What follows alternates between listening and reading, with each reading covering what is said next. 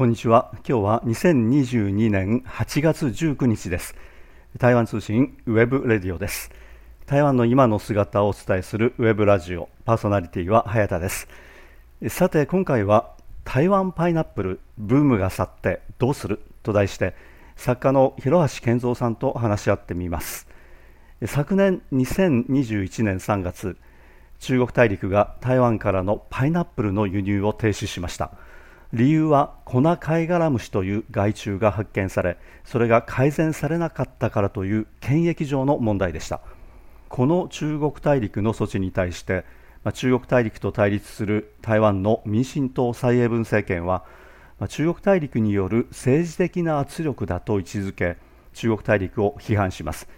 まあ、その経緯と意義についてはここでは省略します、まあ、ともかくこの台湾の苦境を見た日本の台湾ファンの方たちが、まあ、中国大陸が買わないなら日本が買って台湾を助けてあげようと呼びかけ、まあ、日本で台湾パイナップルのブームが起きます。それまで日本ではあまり売られていなかった台湾産パイナップルが日本市場に出回るようになります、まあ、実際どのような状況だったのか数字を見てみましょう。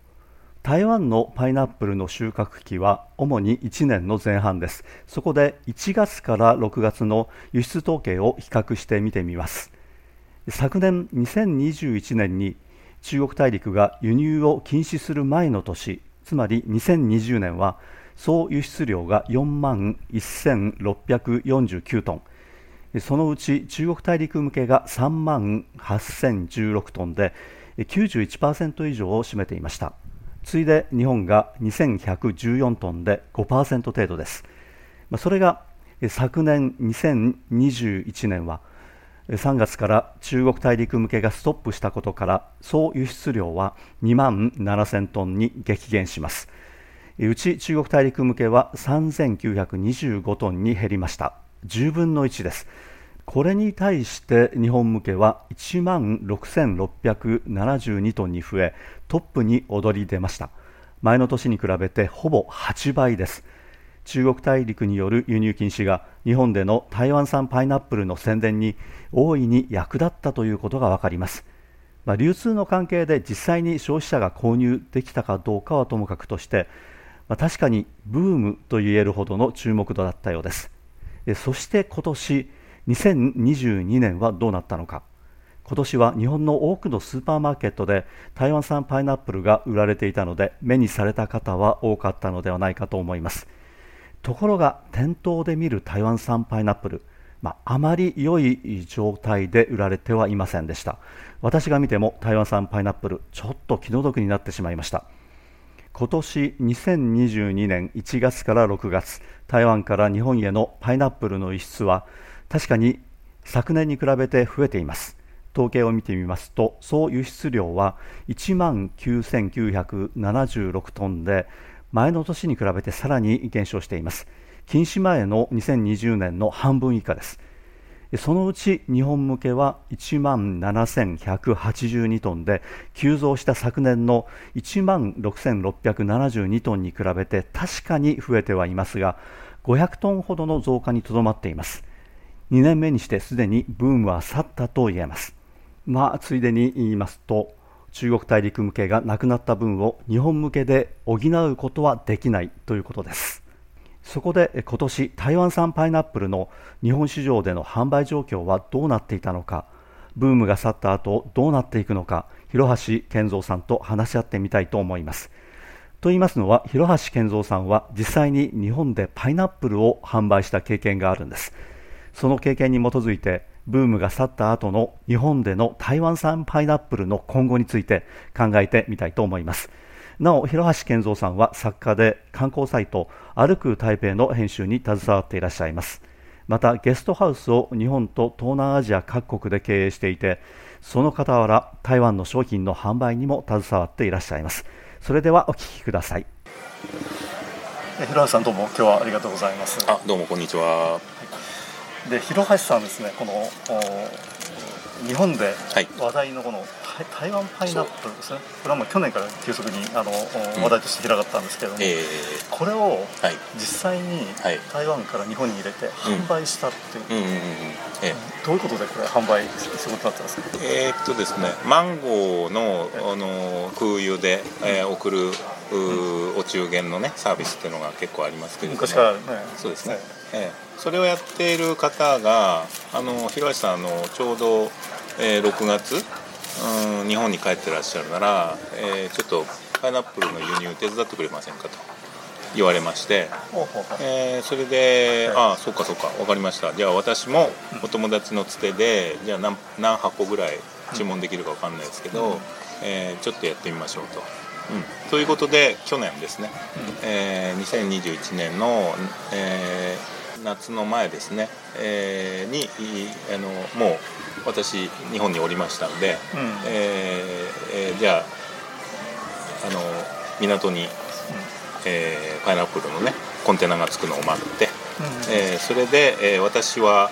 えー、結局120箱ぐらいねお友達関連であのいろんな人が買ってくれて、はい、まあ珍しいもんだと、うん、えー、それで台湾の人も困ってるというニュースがあの結構広がっていたもんですから、はい、ね。えーえー、まあ全体的に、まあ、僕のお友達の業者さんが、えー、注文を受けたのが、えー、結局700箱ぐらい、うん、うん、それは果物の輸入業者。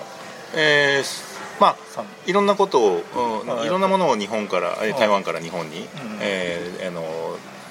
あのいあの貿易してる人なんですけれどもまああのマンゴーだとかちょ、うんといろいろね最近はね、えー、ドライフルーツ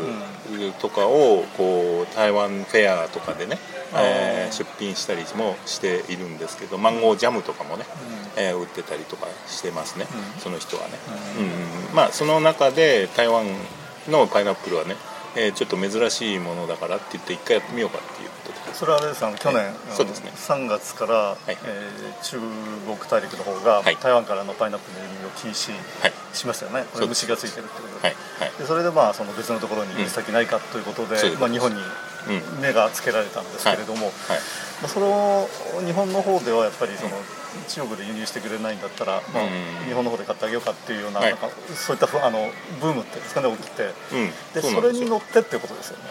ええ、あのー、だから、はい。えっと、にわかパイナップル商人っていうのがたくさん出てきたわけなんですけどその時ね去年はね、うん、特にね、はい、はい、その一人。その一人だったわけですね。だけど その人は600約700箱ぐらい受注を受けたんですよ。私個人でも一人でもねね、あの 100, 100, 100箱以上の、ね、注文が来たわけですから。だからその方が輸入をして、ね。はい、それでそれを広橋さんたちが小売をするという形、えっと、その700箱は全て宅急便でもうそのままあの港まあまあちょっとた、えーまあ、黒猫さんにの、あのあのつにをつあの発送所にそのまま送られて。そこからもう全部あのそのまま行っちゃいましたけれども私はあの自分であの届けました。あ東京圏内ね。あの関東圏内はあのじゃあちょっとあのちょっとあの荷物発送代ぐらい稼ごうと思ってですね、あのえー、軽自動車と2トントラックを借りて、はい、あの120箱運びまして宅配やったわけですか宅配やったわけです。はいはいはい、はい、えー、であちこちで構あの届けて届結構喜ばれましてですね。えー、っと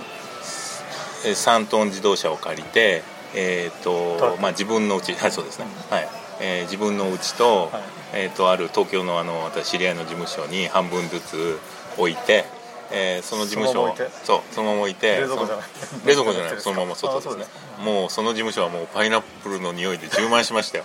いい匂いが、えー、そう。それから僕は軽自動車に、あの20箱ぐらい入ったんですね、うん、それを少しずつあのあのあ運んで、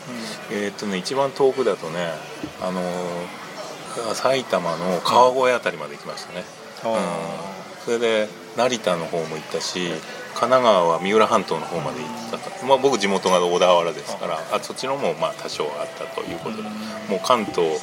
1都3県はほとんど回ったという感じでまあまあある意味あのロードロードムービーができるんじゃないかなぐらいのね あのいい経験になりました。はいそれはその、まあ、供給先はそういうふうに、うん、あの供給元ですよね、はいはい、そういったその輸入業者さんから、まああのまあ、分けてもらうみたいな形でそういうことですね、えー、広橋さんのところに、はい。はい、えー、行って、うん、でそのお客さんを広橋さんは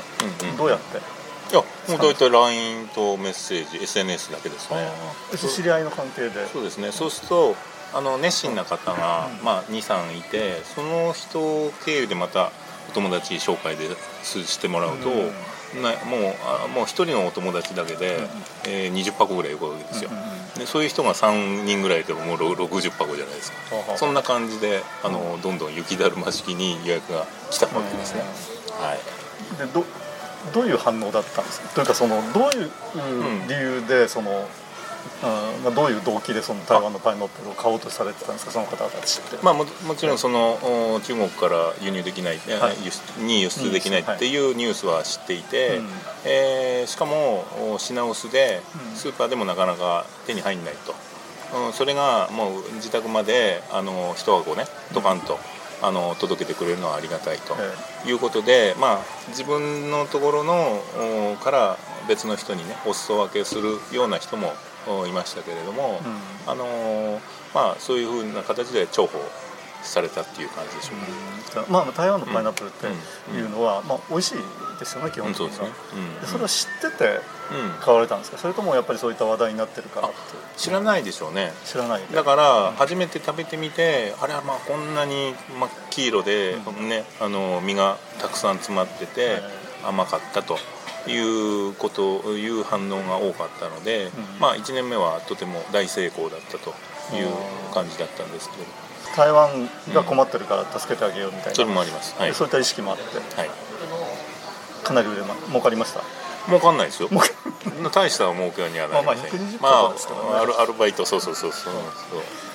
でもそういった人がたくさんいたわけですよね、去年だから何が良かったっつったらそういう人たちに直接お届けして、うん、あの感謝をされるっていうのはいいものだなと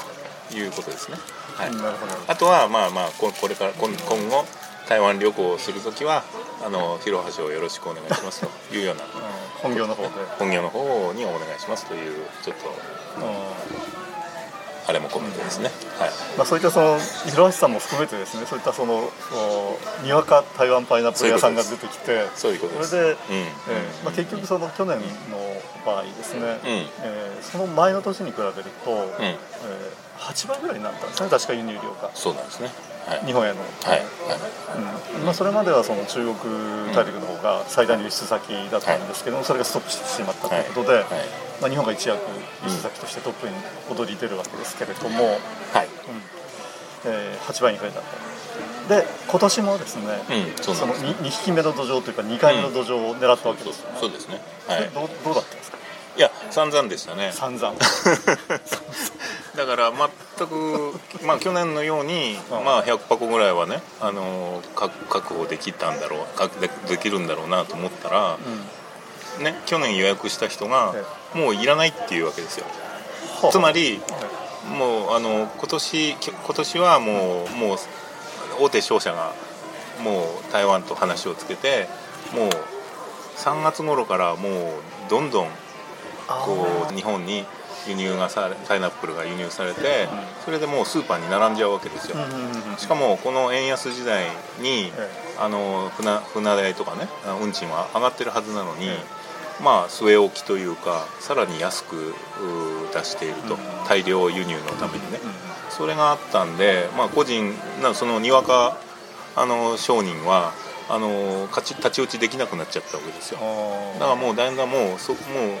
始まった段階でねあまあ、まあ、もう今年はもう売らないとかいうような人がたくさんいましたから。はい、仲持ちでもそうですか？私だって結局、はい、去年の120箱がもう30箱が40箱ですよ。もう4分の15分の1に減っちゃった。のでもう今回はあの私たちのところはコンテナを立てないで他の人のコンテナを半分借りる形で入れました、はい、共同輸入そういうことです。はいはいはい、うん、その去年輸入してくれた、その、輸入業者さんそうです。そうです。同じところでもやっぱり減ってるそうです全体的に全体的に減ったんです。はいはい。もう半分以下でしたね。うん。そうそう。だからコンテナ1個立てても損しちゃうわけですよ。うん。なので他の人のコンテナのスペースを借りて入れたということ。でだからそれなりに割高になったのでもうさらにもうあの利益は少ないいうことでしたね。なるほど、うんでそういったそのまあ、えー、にわかパイナップル屋さんが、まあ、去年が成り立ったのは、その大手がスーパーに、なかなかまだ、あの急にその輸入がストップになった中部の方でストップになったんで、じゃあその日本にっていう、なかなかその転換っていうのが難しかったそうです。ねですからまだその、一般的にそのスーパーなどで買えるチャンスが少なかったんだけども今年はそれが増えちゃったと。そうです。で要するに大手の商社などもそれに目つけて、うん、そういうことスーパーにどんどん流したという、はい、ことですよね。日本の流通っていうのはもう全てそこに行きますね。もう大手が入ってきたらもうおしまいとい。う感じですね、えー、中小はもうなかなか太刀打ちできないと、はい、い。うことですよね、はい、うん、それでですね、はい、今年、はい、あのまあ、パイナップルっていうのは台湾の生産時期って大体1年の前半ですよね、ね、3月ぐらいから6月ぐらい、はい、もう6月でが収穫期。でもうすでに終わってるわけなんですけれども、はい、今年上半期のですね、うん、4月から1月から6月の,、あの日本の台湾からのパイナップルの輸入統計を見ると、ちょっと増えてるんですよ、去年よりもね、はいはい、で去年はおととしに比べて8倍じゃないですか。そうですね、だけども今年はそういったその大手が入ってきたの微増にとどまってるんですよ、まあ定着したということです、いうことでいいと思うんですけれども。はい。はい。はい。はい。まあまあ今までやっぱり日本の方っていうのはパイ、まあ、フィリピンのパイナップルに慣れていたから、まあ芯が硬くて一応取らなきゃいけないとかね、うえそういうことでパイナップルを食べていた、しかもまあそう結構酸っぱいですよねフィリピンはね、まあ、そういうイメージありますよね、ね、パイナップルそのものは、うん、まあ、でも台湾はものすごくやっぱり、えー、と品種改良もものすごく進んでいて、あのそのその過程を日本の人はあまり知ってなかった知らなかったと、うん、それで急にパパイナップルが入ってきたもんだから、うん、こんなに美味しかったんだっていうふうに気が付いたわけですよね、はい。まあ、だから今年もそれなりにああの2つ並んでいたんだら台湾を取ろうっていう人もいたもいたかもしれませんね。でも僕あのスーパーに結構あの何回も足運んでいたんですけれども、はいはい、明らかにねフィリピンのパイナップルのカットしたやつとかは、あの見た目がすごくいいんですよ。綺麗、はい。はい、だけど台湾のはあの水分多くてあの甘みもあの糖分も多いからあのちょっとあの日が経っちゃうとカットするとすぐ水が出ちゃって、うん、ちょっとへにゃへにゃになっちゃって色も悪くなるんですね。だから見た目でやっぱりフィリピンに負けるから、カットするとちょっと売りにくいかなっていうところですよね、うん、うん、やっぱり売り方にやっぱり今年は相当問題があったと思ってそれで値崩れが起きたということが考えられますね、うん、値崩れっていうのは去年に比べてだいぶ安くなってましたよね。そうなんですよ。日本のスーパーなどで販売されて、うん、はいはいはい。だから、うん、まあ大量に入ってくるスーパーに入ってくる、はい、えー、しかもそれがあんまり工夫してただあのゴロゴロあの置いてあるもんですからそのままカットもせずに。でだからその工夫されて売られてないから、やっぱり売れ残ってくるんですよね、うん、あのそうするとやっぱりどんなことが起こるかって言ったらその悪くなっていくところから、うん、あの高級スーパーから中級スーパー格安スーパーと格安ですね。ね上流から下流に流れ始めてきて、結局最後のね、あの軽スーパーっていうところに行ったら298円ね、プラス税税金っていうことになっちゃうわけですよ、うん、これじゃあ私たち仕入れね終わっちゃいますから全然売れないわけですよ、ね、でもまああのこっちの方はいやスーパーに売っているねあのもうないついつ届いたかわからないものよりもうちはもうもう先今週届いたばっかりで す、うん、ともうこれからもうはいはい、もうちゃんと食べられるものを売ってますっていうちょっと信用で売るしかないんですよね、はいはい、値段やっぱり高高かったですか？いやそれでもできたらできるだけ普通のスーパーで売られているぐらいの値段で出すということでやってましたね、まあそんなにあの高くは取らない、まあ、もちろん送料はかかったりするわけですけれども、僕の場合はもういやもう送料も込みですからって言って行ったからまあなんとかななあの数数十箱はさばくことはできたっていうですかね、はい、そのまあ、私もその日本のスーパーで売られている現場に行ってみたんですけれども、はいうん、確かにあの最初、まあ、収穫時期、うん、最初の頃ってのは割と綺麗なやつが入ってて、うん、だんだんだんだん古くなって、はい、で葉っぱがもう枯れちゃったり、ね、ちょっとカビっぽくなったりっていうような、ね、そういったものがあって、えー、でどんどん値段が下がっているんですね。でさっき井原さんがおっしゃってた200い。くら、日本円ですよ、298、台湾にすると台湾元にするとうん、100円ちょっとですよね。も100円もいかない。いかない。いかないんだ。100円か。それ同じじゃないですか。それで、うん、えた例えば台湾の,、あの市場があるじゃないですか。そうそうそう。あんなところで売ってるの1個、うん、80元とか100元80元というと、え今どうですまあレートがあの、うん、動いてますけどもしは、えー、300円とか、そういうことです、はいえーえー、100円だとまあ400いくらじゃないですか、それよりも安いんですよ。そういうことです。一台湾の市場でやってるでこれってありえないだろうなって商業まあまあもうさもうなんつうのかな。もう全部売り切っちゃうためにはそのぐらいまで落とさないと売れないっていうことですよね。売り切れない。赤字だったんじゃないですか。どうなんでしょうかね、そのあたりは。いや多少結構赤字もギリギリでやっているところも多かったと思いますよ。だそれもやっぱでもでもそのスーパーとか売る側の方がま、全く工夫をしないんだから、うん、それは当たり前ですよ、うん、うん、もうあのダブついちゃうっていう現象が今年は顕著だったような気がしますね。はい。ですね、はい、でそうすると、台湾のパイナップルに対するイメージって悪くなりますよね、そうですね。これなんでこんな、ね、そうですよ、あの品質の悪いものが、で古くなってくると、まあ、これはあの随分あの発生したらしいんですけども、切るとあの切った時に、確かにその台湾のパイナップルって芯まで食べられて甘いっていうのは言われるよく言われるんですけれども、そこ黒くなっちゃうんですよね、糖度が高いだけに。そうです、うん。そうするとあこれ腐ってるんじゃないかっていうようなことが非常に多くあったってことなんですけど、まあ僕は大体分かってるので、あのあのもうちょっと悪くなっているようなパイナップルっていうのはもうすぐにさばい皮をさばいて、うん、それで冷凍か冷蔵しておくと、はい、冷蔵すればまあそこから1週間ぐらい2週間ぐらいは大丈夫だっていうことなんですけれども、知らない人はなんかねお供え物みたいにボコンって置いといて あれ？もうちょっと柔らかくなったから食べようかなって言ったらもう腐ってたっていうことになっちゃいますよね、はい、そういうところもあると思いますね。えーパイナップルの場合はあの、はい、常温販売ですよね、はい、常温販売っていうのはまあそういったその痛みが早いと、はい。まあ、足が速い。あの速くなっちゃうっていうのと、あとまあカビがきやすいっていうような、まあ、いろんな問題があるんで。だお尻見れば分かりますよね。ですね。ああもうちょっとカビっぽいとかね、うん、これ実際の台湾で市場で買ってもやっぱり同じようなことがあるんで、はい、選ばなきゃいけないんですけれども、ね、はい。はい。まあ、ちょっと日本の方はあんまりそこのところがよく分かってないっていうのはですね、はい、その丸ごと買ってきてでそれをカットして自分でカットして食べるっていうのはあまりやらない、はいはい、ということになるとどうやって選んでいいのかなかなか難しいのかなというふうに思ったんですけどね。いやまあだからその、え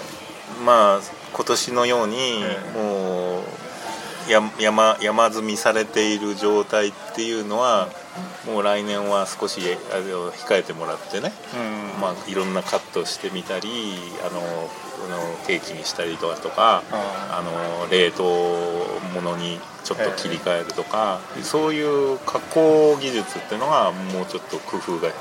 必要になってくるんじゃないのかなと個人的には思いますね。はい。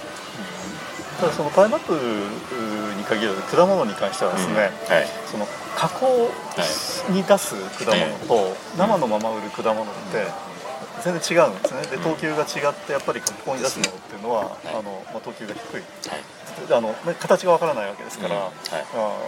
あちょっと傷んでたって、うん、そこのとこ取ってしまえばいいっていうことがあるので、はい、あの生産者にとっては、はい、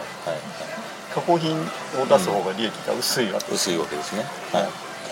からその辺りも全体を考えながら、じゃあ加工品にした方がいいいいだろうと日本市場向いてるだろうっていうの動きが実際にあって、はいはい、えー、台湾の農業委員会ですねあなるほど。農林水産省にあたるところですけれども、はい。はい。来年はその日本市場に合ったそういったカットあいいですね。などを、まあ、推奨しようじゃないかっていう動きがあったんですけどもそうすると、あの利益の面から考えるとちょっとだいぶ、ね、生産者にとっては不利になってくるんじゃないかなという感じがするんですけども、まあ、それもそうですけれども、まあまあ、僕はマンゴーとかパイナップルとか、あの南国のフルーツを、見て沖縄なんかにも行ってますけれども、あまあ加工、まあ、そういう戦いになってくると加工品の戦いになってくるとつまりあのタイタイとかベトナムとかフィリピンとかそういう国々のクオリティと戦っていかなきゃいけないってことなので 相当不利ななるわけだけどでも沖縄とかを見てみるとあのやっぱ上手に加工し、まあ、お酒だとか、パイナップルジュースっていうことになっても、あとパッケージがきれい可愛かったりそれはお土産用になってまあいろんな観光客たくさん行きますからね。そういうものにもなってると。いうことであのいろいろな工夫をすればあのいろいろな形に化けられると。いうような気はしましたね。なるほど。はいはい、ただただそういうあの冷凍したものを冷凍冷凍庫に入れて売ると。いうものだけでなではなくいろんな形にできると、うん、思います。なるほど、ね、そうでそうそうすればそういうあのタイや南米、うん、あまあマンゴーの例ですとね、はい、あのたくさんこう安いの入ってきてますよね。うん、はい。まあ台湾のマンゴーっていうのはやっぱりもう最高級品っていう形で高値段が高いもので入ってくるわけですけどやっぱり加工してますとやっぱりフィリピンとか、えー、タイとに同等になってしまうと、よう考えるとやっぱり値段が釣り合わないということですからね。また別の付加価値をつけなきゃいけないプロモーションどういうふうにするのか、そうです。商品価値どあの、どういう商品として提供するのかという、とそういうことになると、まあ、来年またちょっと変わってきそうですねそう変わってもらいたいですよね、はいはい、観光客もねあの日本から台湾に来るわけですから、はいはい、そのそこで、まあ、今まで、えー、何の工夫もしてこなかったお土産屋さんにこう、まあ、パイナップルやマンゴーの加工品が並ぶということになってくれるとそれなりに盛り上がるじゃないかなという気はします。観光それからまあ輸出全体を合わせて。そうですね。ですね、はい、そういったそのいわゆるそのブランド化っていうんですかね台湾が、えー、そういうことです、うん。はい、それを進める必要はまあ次の段階としてはあると。そんなことを感じました、うん、はいあの平井さん実際にそのパイナップルの,、あの生産者の方にも接触されてますよね。えー、っとですねこれはあの卸屋さんをやってる、うん、その2代目3代目かな、うん、のの方ですね。そうですね、はい、えー、で、えー、割とねあの大学にも農業学科ですか台湾大学の農業学科に出た人をと話したりもしてますけれども、はい、どうですか？このパイナップル騒動といいますかね？去年以来。どういうふうにおっしゃってました？いやですから去年はやっぱり、まあ、やっぱりいろいろいろイレギュラーな、うん、あことだったから、うん、まあ、国もあの多少は補助金を出すと、うん、あの農家にね。パイナップル農家にあの補助金を出して、えーまあ、農家を守ったという一面があったから農家はそんなに損はしていない。はいはい、今年の場合は農家さんにああの補助あの金銭的な補助は政府から出ないということだったので、えー、やっぱり農家さんの方もちょっと考えて、うん、えー、いやこれはあの代表者にあの面積ごと全部買ってもらって、うん、えー、あの売り切った方があのとりあえず利益は出るぞということで、うん、えー、大農家さんと契約してそれでもうもう作付け面積えーまあ、ごとですね、うん、あの農園ごとです、ね、農園ごと、契約して買い上げて、はい、えー、それで、えー、できたものをそのままコンテナに詰めて日本にどんどん送ったと。そういうことになった。まあまあ察知はするんですけどね、はい。まあ、そうですね、はい、そう農家さんは農家さんでいろいろとご苦労があったというようなことだと思いますけどねその卸業者の人たちっていうのはまあお付き合いがある。うんどうかな。いやまあ卸業者さんはまあパイナップルだけ扱ってるわけじゃないので、うん、えー、まあ僕の知り合いのそのあの卸の方は、はい、あまあこれからあの呼ばれたんですよ。その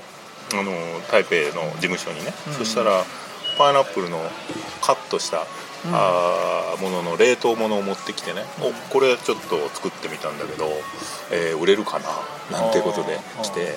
うんちょっと魚臭いなって。いやこれは魚加工冷凍冷凍工場から来たもんだからちょっと匂うんだって言われて割とアバウトな感じでやってたのが面白かったんですけど。まあまあテスト中ですね。あの既存のその設備を利用して加工品を作ろうっていう、はい、ですからまあそういうまあまあね若手の、うん、そういうこうや新しいことをやってみようっていう人もいるので、まああのえっと卸というか台湾の農家のシステムっていうのはもう、えー、三社パンって言って、えーと、生産者グループっていうグループですかね。はいはいはい、はい、そういう人たちがこう若手の人たちがね結構頑張ってあの品種改良したりして、あのそれで農協さんに卸したりしてから、まあ、まあまあ、えー、卸さんという形になるんですけどちょっとね日本と違うシステムになってますね、えー、日本だとこう農協さんが中心になってやるところを、台湾の場合はグループごとに、そうですね。農協の下にあるグルー